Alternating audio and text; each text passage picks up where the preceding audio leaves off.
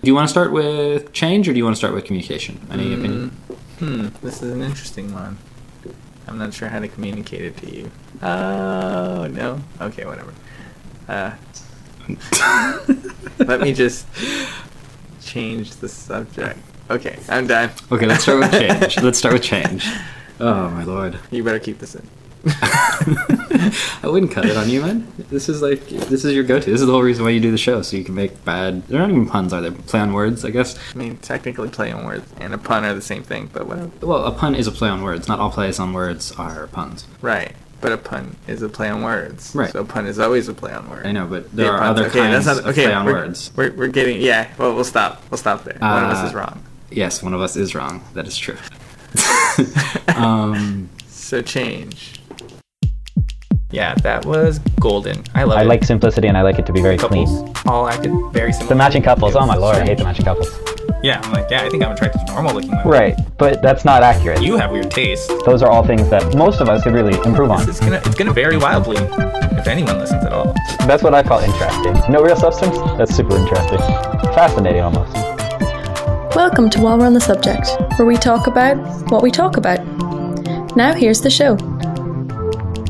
All right, fingers crossed. I am ready when you are. all right. Do, do, do, do, do, do, do. Hey, Mike. Hey, John. How are you doing this week? I'm doing well. Okay. Yeah. glad How are you doing this week?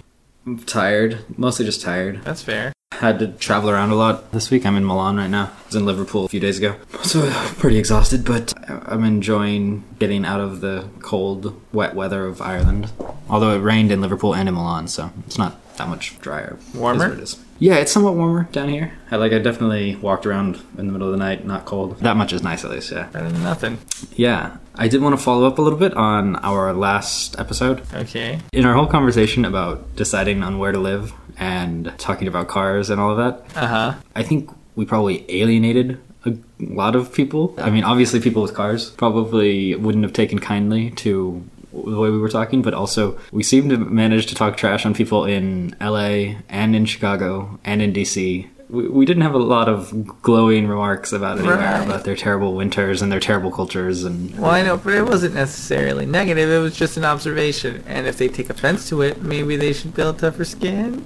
Huh? Right. This is this is this is exactly what I wanted. To, well, not really what I wanted to say because I don't think they need tougher skin. Like obviously there are millions of people in each of these cities. We're not talking about everybody. Right. We're talking about some of the people and a proportion also, of the people. I was very complimentary about the fact that they had any kind of culture at all. Yeah, that's Yeah. true. You weren't just And- like, oh, they're all terrible people. Also, to be fair, just because you have a car, you can't necessarily take offense to the fact that other people don't like driving cars. I mean, if you do, there's something wrong with you.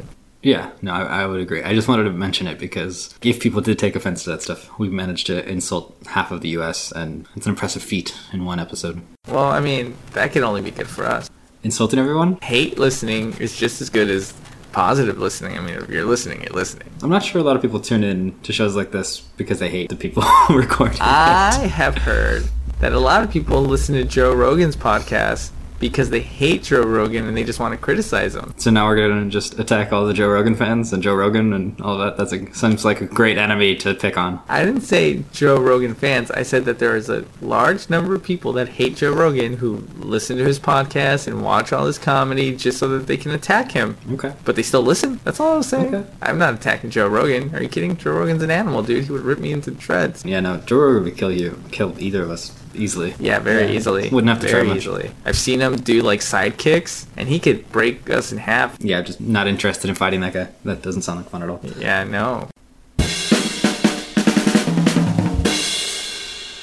Did I already mention that I have a new job? Yes, yes, you did. I don't remember saying exactly what industry or what what, what are you doing in this. Oh, I work for a property management Okay. group as a maintenance coordinator. So I'm in charge of making sure all the tenants and all the owners' properties are maintained. I don't do it personally, but I send out vendors and I talk with the supervisors who like rent Good out the properties and handle the properties and keep them in the loop. And they Okay. let me know what they need. It does sound. Well, I wouldn't go as far as to say it sounds interesting, but it's an interesting industry to be related to because I think being involved in property management and renting properties out for landlords, I think would be really nice and lucrative business. It's it's something that I've always been kind of interested in. I haven't been there very long, but the impression that I get is Yeah. that it is lucrative. It is lucrative for the supervisors who actually manage the properties and rent them, and it is lucrative for the broker who runs the company. Yeah, no, it's, it's a good call. I've gotten a few insights because I know a number of people that rent properties, and the amount that a landlord pays to have their property managed is significant. And once they get somebody in who's not like a crazy person, they don't have to do anything really. They just sit back and wait for a problem to happen. And if they can manage to not have any problems happen, then it's just golden. Yeah, but I have seen them deal with some questionable tenants already. I haven't been there very long, like I said, and already I've, I've had the opportunity to listen to some pretty interesting conversations. Well, and I mean, this is this is why they get their money, right? Because you have to deal with some crazy yeah, people. yeah, some That crazy makes people. sense. yeah. Oh, I also wanted to mention. I think I might have mentioned this before, but just going through edits and making show notes and everything for our previous episodes, it really brings out uh, a knowledge of all of our tics and everything. Like I, I mentioned in some of the show notes earlier that the number of times that I say distinct in the first couple of shows is insane to me distinct. distinct. Like when we were talking about China, all I seemed to say was distinct. Oh, that's a distinct culture. Oh, that's a distinct language. Just constantly, just drilling on distinct. And good lord, has it made me self conscious in, in using some of these words.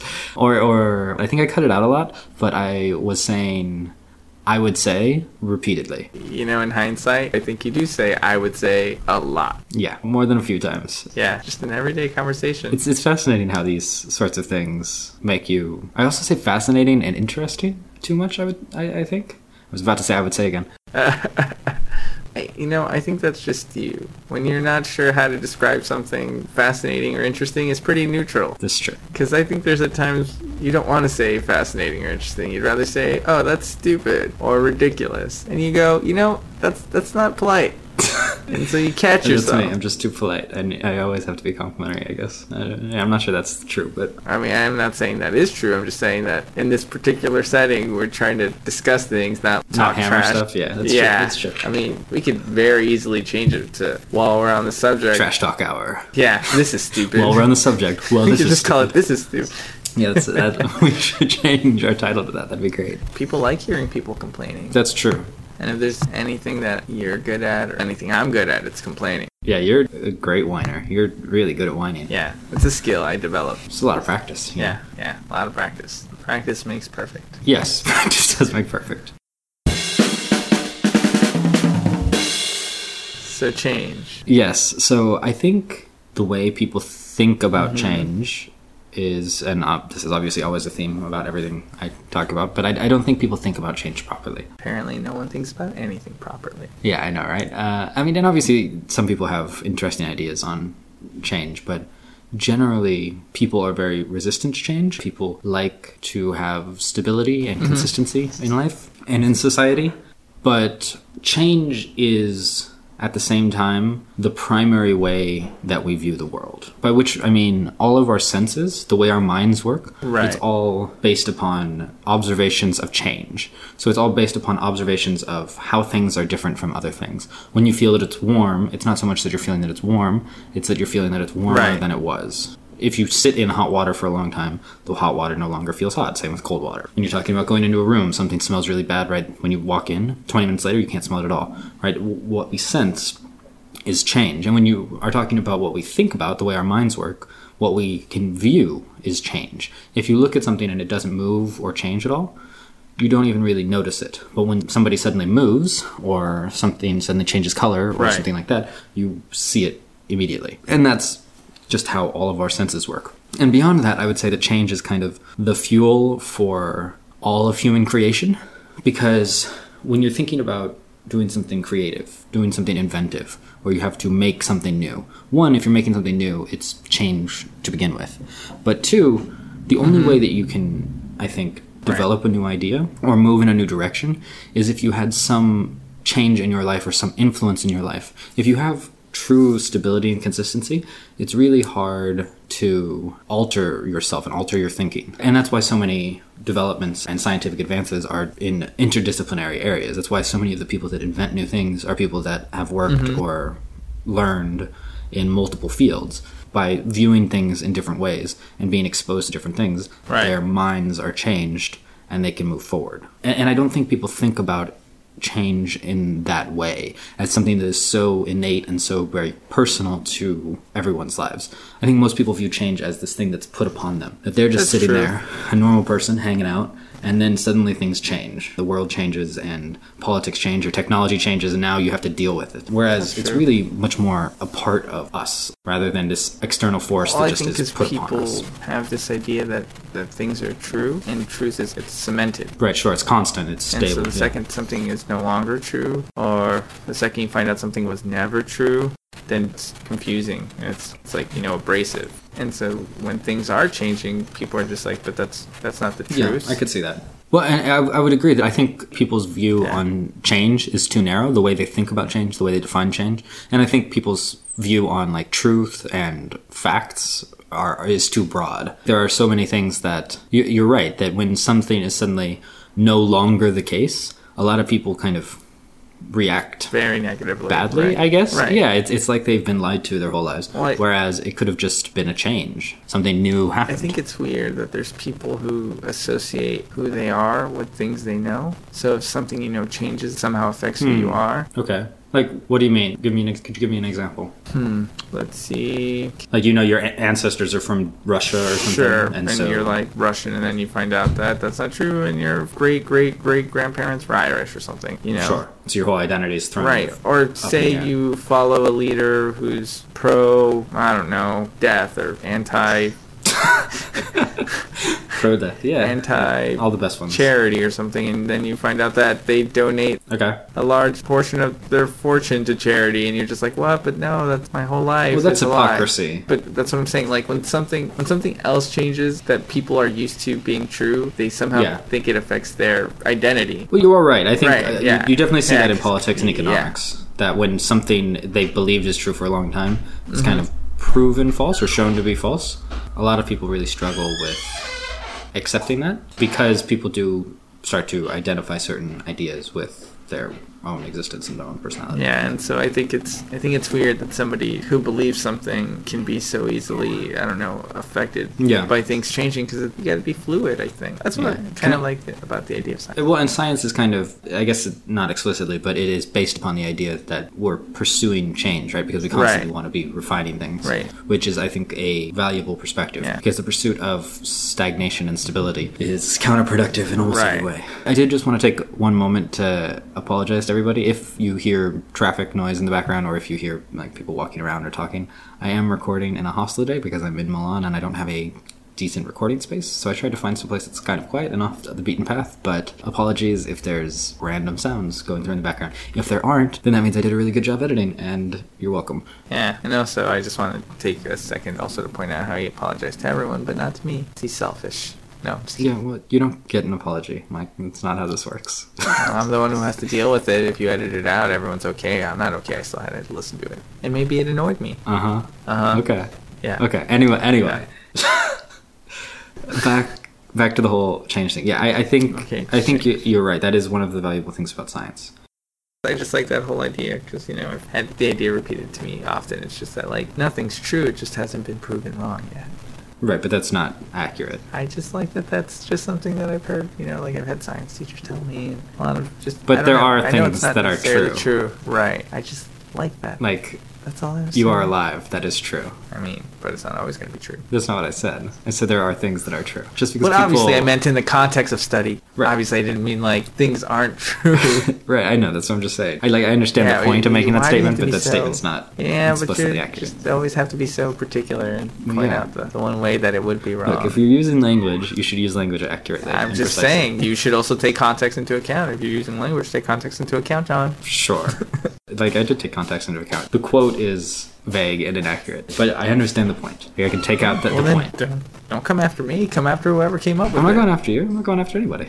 Anyway, okay. Let's let's get Oh, yeah, back on track. We keep, we keep getting off yeah. track. Okay, so in particular with change, I think people's general perspective on it is unhelpful, but I wanted to examine one particular kind of change today because it's something that I guess I've just been coming across a lot lately.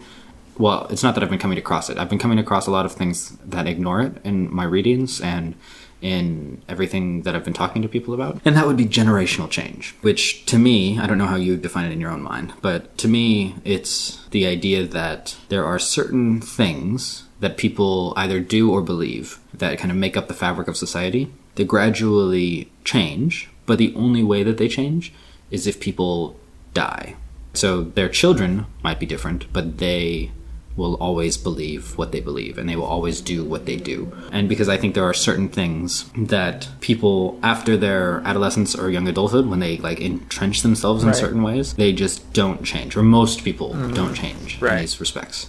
And there are a lot of implications of that fact with changes in society now and going forward that I think are potentially dangerous or, or risky, I guess I would say. Okay. I wanted to ask, ask you, what things do you think are like that? Do you think there are actually things that people don't change their minds on? Because I got into a big argument with somebody recently about this, and they essentially took kind of the more rationalist view that people change their minds all the time. There's nothing that people will not change their minds about. You just have to convince them. You just have to open them up to the possibility that whatever they I believe is think that incorrect. that's true. I think when you try to change somebody's like understanding of reality, they're gonna get extra defensive. They're gonna Yeah. even dig deeper into what they believe because they don't want to be wrong. If they're wrong, then then their identity is affected. Like I was saying earlier, like that's that's important to people knowing who they are. And, Right, And when you like push change on people, they're just gonna collapse even deeper into what they think is true. Right, and, and this is one of the things that I definitely think is the core of kind of my view on this whole generational change thing. That people's worldview, their their broad based worldview, the things that they take Right. as kind of gospel, these are the kinds of things that are so core to them that they've never even had to think about challenging them. Those things, I think you're right. They're so intrinsically integrated with the people's identities that challenging those ideas will just make people defensive and it seems extraordinarily unlikely that people will shift or change with those things now the counterexample that this person that i was arguing with brought up and this is i think consistently the counterexample because when you're talking about worldview the things that you're talking about are religion ethics what's right and wrong Right. where they derive their identity, whether it's based upon ethnicity or ideas or community or things like that I've like actually I've been reading the book off and on for a while now, but it's it's called The Righteous Mind, and it's a very interesting book. And it sort of it sort of talks about Okay. why certain people why they lean a certain way politically, and it's all based on uh, morality Yes. and how there's these like internal mor- morality that all human beings kind of agree on intrinsically, and Mhm. that Yep. certain political groups or what have you have these sort of like pillars that they that they meet for those intrinsic moral beliefs that we all have as individuals and that why that's why Yeah. certain people lean certain ways or vote for certain things even if the choices that like the political groups make might be against their actual like interest as like a voter. Well, and when you're talking politically, well i mean they were looking I think- they were looking at morality and The- how that affects well, but this is what I was going to say. Like when you're talking about people doing things that are against their own interests, I think that's always a difficult thing to talk about reasonably because obviously every citizen's interests are in having the country and government function well and do things that are beneficial to the country. And so if you are talking about electing someone that will like help you in some way specifically, but then perhaps damage the country broadly, that's not necessarily in your long-term interests. You know what I mean? So the way people, I think people, when you're talking about politics, define interests too narrowly, and I think that's one of the things that in the U.S. in particular, liberals and the socialists in the U.S.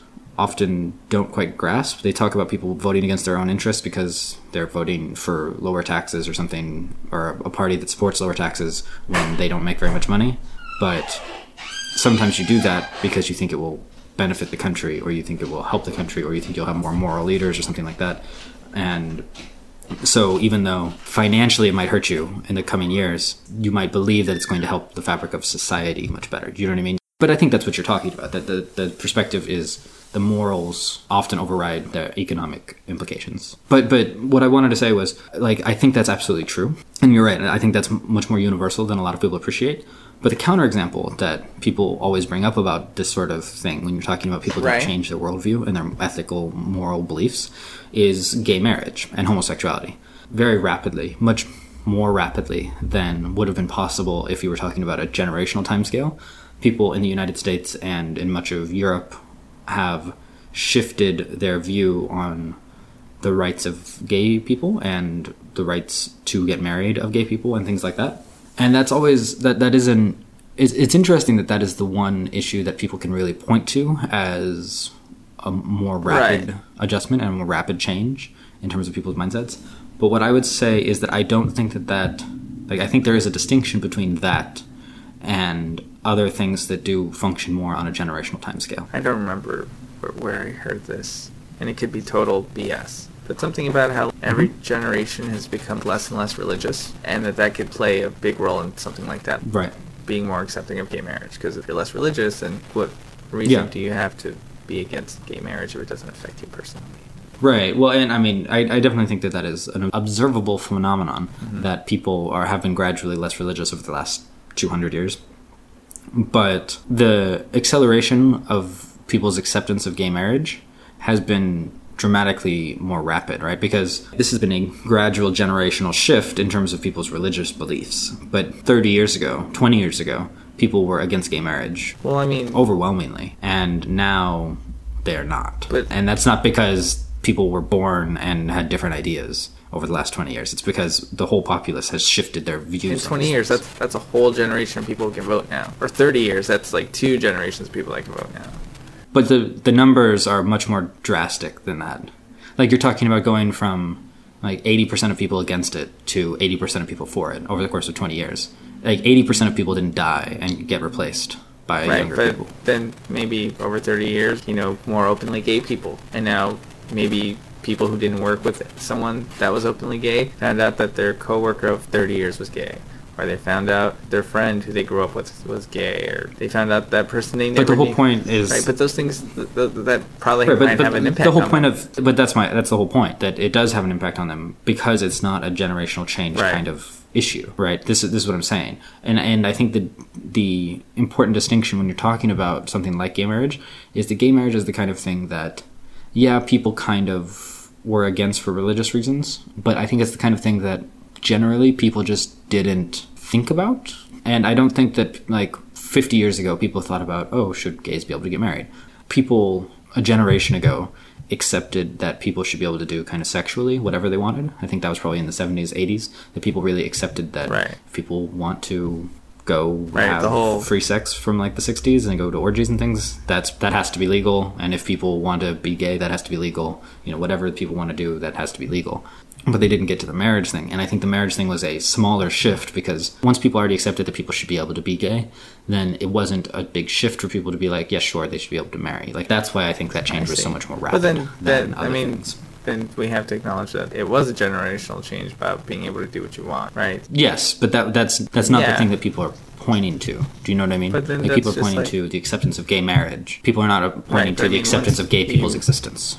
Are like, oh yeah, that's cool. They have the right to do whatever they want. Then then you can't be like, well, they have the right to do whatever they want except marry. Like like I just mean like. well, but people were like that 20 years ago. Right, but what I mean is like once the change has been set, it'll happen gradually. Right. If it was something that people started acknowledging in the 70s, 40 years ago, or in the 60s, 50 years ago, then it's and it's like that, that's that's a lot of time for it to really sink in for individuals. But it's still like when you look back in 2005 or 2007, 2008, considerable majority of the population of the U.S. was against gay marriage, right? Even though people for decades had accepted that like gays had to exist and be allowed to do whatever they wanted with each That's other. true. I mean, I suppose right.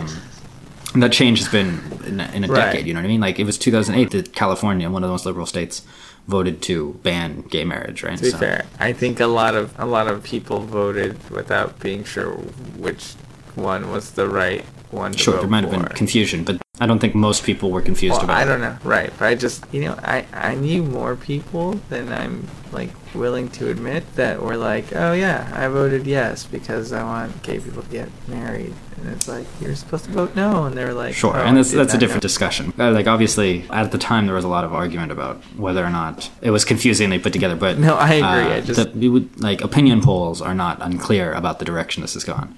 It, it, like it's it's been a huge swing of public opinion in the last decade, and you know that's that's noticeable. I think, but I don't think that that applies to a lot of other things. I think once the Supreme Court was like, yeah, gay marriage is legal now, deal with it, people were just like, okay, But you don't see that in other issues. You don't see that in abortion. You don't see that in religion generally. You don't see that in gun rights. That's true. And I think that's because with things like abortion, with things like gun rights, people have internalized them and integrated them with their identities much more. That one's true. I think I would agree Yeah. with you there.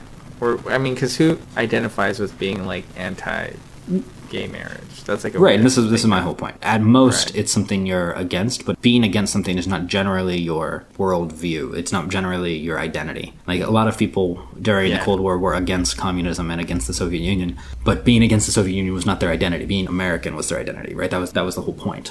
Um, they were against right. that Yeah. as opposed to being this. Rocky Four. ladies and gentlemen. Right, exactly. Um, Sorry, couldn't help. But once you get to the point where you accept that generational change is a kind of thing that exists, where you really have to wait for people to die off in order not necessarily to get new ideas, but to get acceptance of new ideas, you, you start to run into some other issues because a lot of the things that I've been reading about that have been making me think about this recently are talking about the gradual extension of people's lifespans and reductions in birth rates, right? So, so you're talking about, let's say, since the 1980s or so, we've been having pretty rapid demographic changes in the world, and it's most acute in places like Taiwan, Japan, and China, Yeah. Where essentially people just don't have kids, and the population is rapidly aging, and the workforce is shrinking pretty quickly, and mm-hmm. in Japan, in particular, Right. the total population is shrinking already. Right. I thought that was pretty a neat thing. That Right, it something is- it like is- that can happen. Well, and it's not just that something like that can happen. It's something that like that is a spreading phenomenon. In Japan, the population is already declining, but the population will decline in China within the next like five years. I think it will decline in Iran very shortly. It- It's already in decline in parts of Europe if you subtract In immigration. China, wasn't it like a mandate? It was, but the mandate has gone away, and Well, that I know, but like once you know something's been Right. Well, there were some regions that before the mandate were already shrinking, especially up in the northeast. But generally, even after the mandate went away, birth rates still are in decline. And so, I'm, I'm just saying what what what you end up having if you have people living for longer and having fewer children, and also the fact that people are having children later. The more things that only come in the form of generational change, the less change there will be, the less progress there will be in things like this. Because Right. you have fewer new people and they're born at longer intervals. Mm-hmm. And, and I, I've read a number of things that are talking about really extending people's age by a huge proportion. So extending people's average age from 80 to like 200, right? And this whole Oh, cool. movement that I first heard about like three years ago about trying to attack aging as a disease, which I think makes a lot of sense because if you look at it as a Mm-hmm. degenerative disease, fighting aging would obviously benefit people's health much more than attacking any narrow particular disease. And so I think that that's that's a valuable way to to look at aging if you want to attack it. But I think there are risks that come with that. Where if you really did extend people's average lifespan to 200 years, Right. it's a very real possibility that people just stop having kids. If you end up with a really small proportion of the population that's in their 20s and 30s, like you're talking about 5 to 10% of the population that's in their 20s and 30s, if those people stop stop having kids, there, I think there's a very real potential, and obviously this is a long ways off, right. there's a very real potential that that you start to almost mortgage the long-term future of civilization and society uh-huh. by trying to help extend people's lives and help the elderly too much. Do you know what I mean? Right. Then we're getting into like a weird science fiction dystopia deal. Well, but I think I think you already see aspects of it. Like you already see that the elderly kind of rule the world, right? Right. Like No, it used yeah. to be There's- that people in their 30s or 40s were really the movers and shakers controlling things. Now it's people in their 70s. Right. Yeah. That's, I mean, if you look that- at- that is true. There's people that are like retiring less, staying at jobs longer. If you look at CEOs, like the biggest, richest, most powerful people are like mm-hmm. Warren Buffett, who's in his 80s. When you look at presidential candidates, you're Yeah, talking about like, they were all in their 70s. 70s. When you're looking at the UK, the leader of the Labour Party is in his 70s, I think. Theresa May's not as old, but the president of Ireland, he's in his 80s, I think. And if you look at democracy generally, the people most likely to vote in democracies are the elderly. The people least likely to vote are the young people. Well, if you get to the point where not only are the elderly more likely to vote, but there are more of them. And the elderly, because of the structures that we've created in society, don't generally work, but they essentially live off the production of the mm-hmm. young. What you end up having is this large class of almost it's it's almost like going back to the si- 16 1500s where you have this large Right. working class that is supporting this uh-huh. aristocratic class this group of people that just sit there and they don't work and they are supported Right. by other people and i'm not saying that like we shouldn't support the elderly or anything like that Just that we shouldn't. well, I think it's worth thinking about the way things are structured and how that affects the Right. power dynamics Yeah. of society and how that affects That the trajectory of society. Yeah, I guess I mean because if you have someone who's in their 30s getting into a position that they don't leave until they're like 80, or you have Yeah. Mm-hmm. a lot of people like that, then there's a lot of stagnation. I see how that that Yeah. would halt. The incentives of somebody who's 80 are very different from the incentives of somebody who's Right. 30. As of now, people die in their 80s, right? So, right now, what you have is this large grouping of power with people who are going to die in the relatively near future. So, they just want things now. They just want Social Security now. They just want their medical benefits covered Right. now. They want immediate things. And yeah, some of them might be farsighted and be thinking about their grandchildren. But generally, people are going to be thinking about themselves more than they're going to be thinking about other people just because their experience is much more Right. what they know, right? Whereas if you're 30, you're thinking about, well, I've got to live for the next 50 years. Oh, you're think you're thinking about all of the things that you want to do. You're thinking about a, a huge number of other things. You're much closer to thinking about how it was when you were in school, how it was as a child. And so all of the things that you care about, the things that you're interested in, the things that are close and familiar to you are different than if you're 80. And so when you have this huge group of people that are now older and growing, you you have this concentration of power with them and they don't think about some things that are really important for the long-term growth and benefit of the society Right. and, and that's one of the reasons why I think older people tend to be more conservative because conservative people tend to be more concerned with I guess what is going to affect them Right. kind of immediately I would say like I, I think the conservative mindset is more prone to dealing with things immediately mm-hmm. and I think liberals often are more concerned with long-term ramifications right Right. and, and that's not necessarily always true. Like, I think a lot of people that are libertarian thinkers are very concerned with improving long term economic prospects by deregulating and allowing for consistent growth throughout all of that. But you definitely see that people on the left are more concerned with building things for the future, Right. investing in infrastructure, things like that. And that makes sense why younger people are tend to be further left. And younger people tend to be more concerned with building Mm-hmm, schools and investing in things like that because that's what younger makes people are going to care about when you're 80, you don't care very much about school. That's true. But I mean, but, but even when you're like middle aged, when you're like 40s, 50s, you're not thinking about what you want for your kids if you have kids. if you're 40 years old and you have children, you're, the children are a very immediate part of your life, and you care about the children. So what affects the children is big on your in your thinking. If you're 70, you probably don't live with your grandchildren. You probably don't live with your children. The things that affect younger people don't really affect you. You don't really think about them because they're just not in your life. You haven't dealt with elementary schools in 40 years.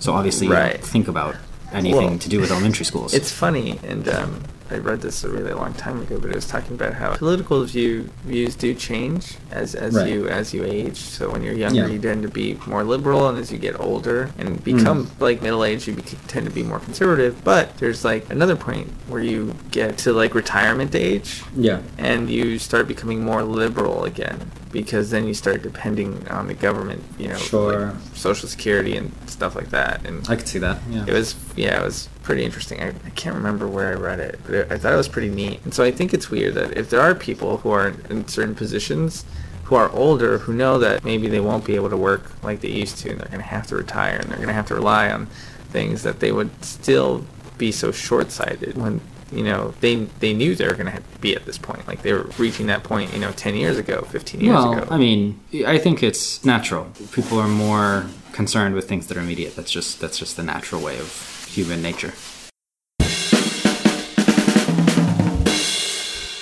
Okay, so just just to be clear, I have to go probably in about five minutes.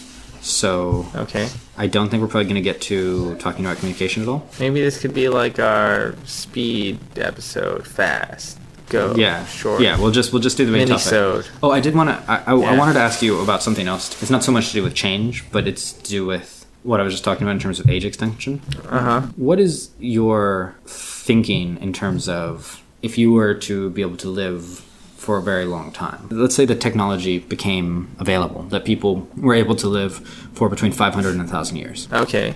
Okay. How do you think society should implement that, or how would you want to use that? how would I want to use it? Yeah. I think if you're gonna have people, and if it's if it were selective, it wasn't just like something that was readily available to every human being. Well, that's what you're deciding, right? Right. Well, I mean, first, I don't. I don't know if you would want to make that readily available to every human being. I think there's some people that wouldn't want it, Okay. and so I wouldn't want to enforce it or even normalize somebody- it to the point where people. If somebody feel- doesn't want right, it, but you, I wouldn't. have to force it on them. Right, but but if you normalize it, people will feel pressured into doing it. Well, like you know, I don't want to be the person who dies. Like I, you know, I like how people want to avoid death because of social pressure. yeah. But what I mean is not not that. It's just well, you know, like my friends and family, they're gonna live for hundreds Yeah. of years, and you know, they're gonna miss me. And why would I like put that Sure, on? you're letting everyone down. Have to. Right, and maybe after 250 years, you're tired of life. Maybe you don't want to learn Hmm. anything new or see anything change. Maybe you're just like, oh, you know, it's like it, that one would be hard to do. You have to be very thoughtful. Sure. of The process, and you also have to be thoughtful of the people that you're giving Yeah. that opportunity to. Do you want someone like the robber barons? Do you want those guys to be living for a thousand years? You think that they would change in any meaningful way, or do you think they would just keep trying to find ways to? I like how you choose the robber barons, expand their wealth. And I know that's like a we we. aren't exactly of one mind on them. Yeah, I know, and I know they did some really innovative things, but they also did some really, really Sure, selfish made- things, and and and so it becomes uh, uh, right. But at what point will they stop Well, that's hard to say, yeah. Right, and that's just a, it, an example. Like I'm not saying, oh yeah, they would. It would definitely be a bad idea, but it's like those are the kind of people that would have the resources and definitely, you know, the power to Well, give that would to look at themselves it on, if they thought they I mean, oh, you're it. right. You're right. Those, those And- would be the people who would have the power to get access to this if it was in limited supply. You're right. Right, and so it's just it's like it would be weird. So if someone were like, "Hey, Michael, magical genie person coming down with the technology Yeah. to give people life for at least a thousand years, what do you want to do with it?" That's tough because it's like, well, I mean, Well, but it's really difficult from the perspective that we currently work with because it's generally currently believed, at least in Europe and more and more so in the US, that people have a right to medical care. And so if you have the technology to keep mm-hmm. people alive and keep people healthy long term, it would be a really difficult thing to say. It would be a re- really big change to society, at least, to say that people don't have a right to it. And obviously, you would reach some sort of constraint where if like 90% of the economy was taken up in using this life extending treatment, you couldn't have that because that would just Right. destroy society because of the focus on that. But even if it were inexpensive, just living that long, it could jade people. It could make them not want to have kids. I mean, we could be stuck in a place where, you know, the population stagnates. It doesn't grow, but it doesn't shrink either because people aren't dying, but people also aren't having kids. That is a serious issue that you run into the potential uh, that you don't have any young people at a certain point. And if you don't have any young people, then you don't have any people who are necessarily fertile and can necessarily have children anymore. And at that point, you really endanger Right. the species because you get to the point where people just can't have children. And I don't want to make a bad analogy, but it, it, it reminds me slightly of the idea of uh, Krypton in Superman, to where they don't have any naturally born children, and they don't particularly explain why they don't have naturally born children. That they grow, grow them all in test tubes for specific jobs and things like that. But you get to the point where I could easily see where just even the the constructs of family and things like that completely break down, Right. and That is some brave new world type. yeah, very much so. And so you get to the point where when you do have people living for 500 years, it becomes almost untenable to still maintain any semblance of what is currently the family structure or anything like that. So it's possible that you would find solutions to solve that, but that that is a significant challenge that I think would be hard to overcome. And I think morality would change a lot too if you were to do something like that. How so? because life's pretty short. It's like you know you shouldn't do these things. Like Hmm. you know it's but then if you know you're gonna live for like 500 or 600 years and maybe you get bored after 200 years. Maybe you're like why, why can't I do the bad things? What's wrong with murder? I mean people live forever anyways. Well, and it, it's definitely maybe they don't deserve It's that. definitely true that uh, the, the cost benefit calculus changes a lot when you have the potential to live infinitely or you have the potential to live another 500 years. Right. You are Like- much less likely to take a risk. You're much less likely to accept John. something damaging you. Yeah. I feel very strongly that we could have like an entire episode just based on that question alone. Yeah, that's true. We, we should follow we should follow that up more in depth and at length. Yeah. I think we should definitely get into weird hypotheticals every now and again too. Yeah, yeah, I like weird hypotheticals. Well, and that's that's the whole point. It's it's thought experiments and, and exploring ideas that Yeah. you want to explore. That's true, yeah. So, you know, ladies and gentlemen, you can expect us to get weird. Not too weird, Uh, yeah, but, but weird. Uh, out there a little bit maybe, but yeah, John will keep me reined yeah, you know, I've, I've got to, I've got to keep us having some semblance of reasonableness. But I have to go catch a flight because I am leaving Milan this morning. So I'm gonna have to wrap this up, Mike. Anything else you wanted to say before we go? Um, I would not give anyone the opportunity to live for a thousand years. Okay, Except that's, maybe myself. that's pretty strong. I'm curious about what the world looks like in a thousand Okay. years. Maybe like a scientist. Hmm. Yeah, I think the danger of entrenching an immortal aristocracy is significant. That you have a group of rich people that live forever, and they just kind of rule over the TV masses who are dying all the time. Right. Like I think that is dangerous, and it does. You're right. It changes society fundamentally, and so yeah, I, I think it's Or- definitely something you have to examine. I think even rich people might do the opposite and keep their lives limited and just force poor people into like a long life, almost create like a slave race, you know, nearly immortal people. I'm not sure that makes any sense, but let's let's examine this again because I got to Okay, go. Okay, we'll right. talk about this another time. Have a good okay, one. man. Have a good one. I'll talk to you next week. Okay. All right, bye. okay. All right. Bye.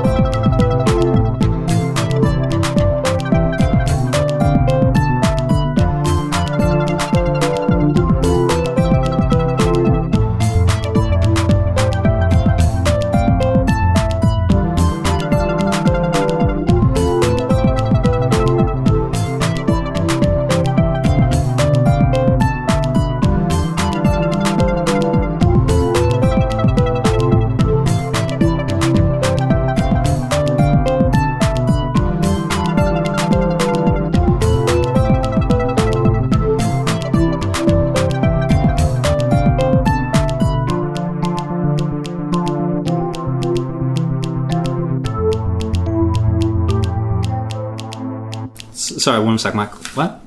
Well, I couldn't sit in the kitchen, so I just just I needed a desk. global because if we arrive the manager here is disaster.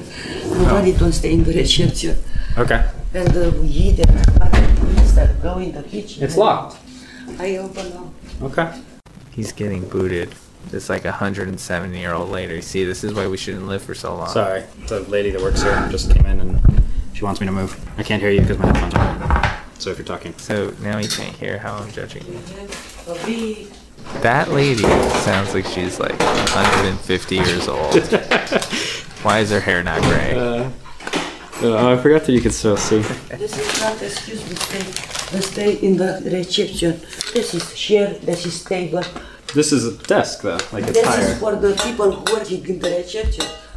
This is not your space the customer to stay here. Italians. Yeah. Can't live with them. Can't start World War III and make them throw in the towel. yeah. Anyway. Yeah.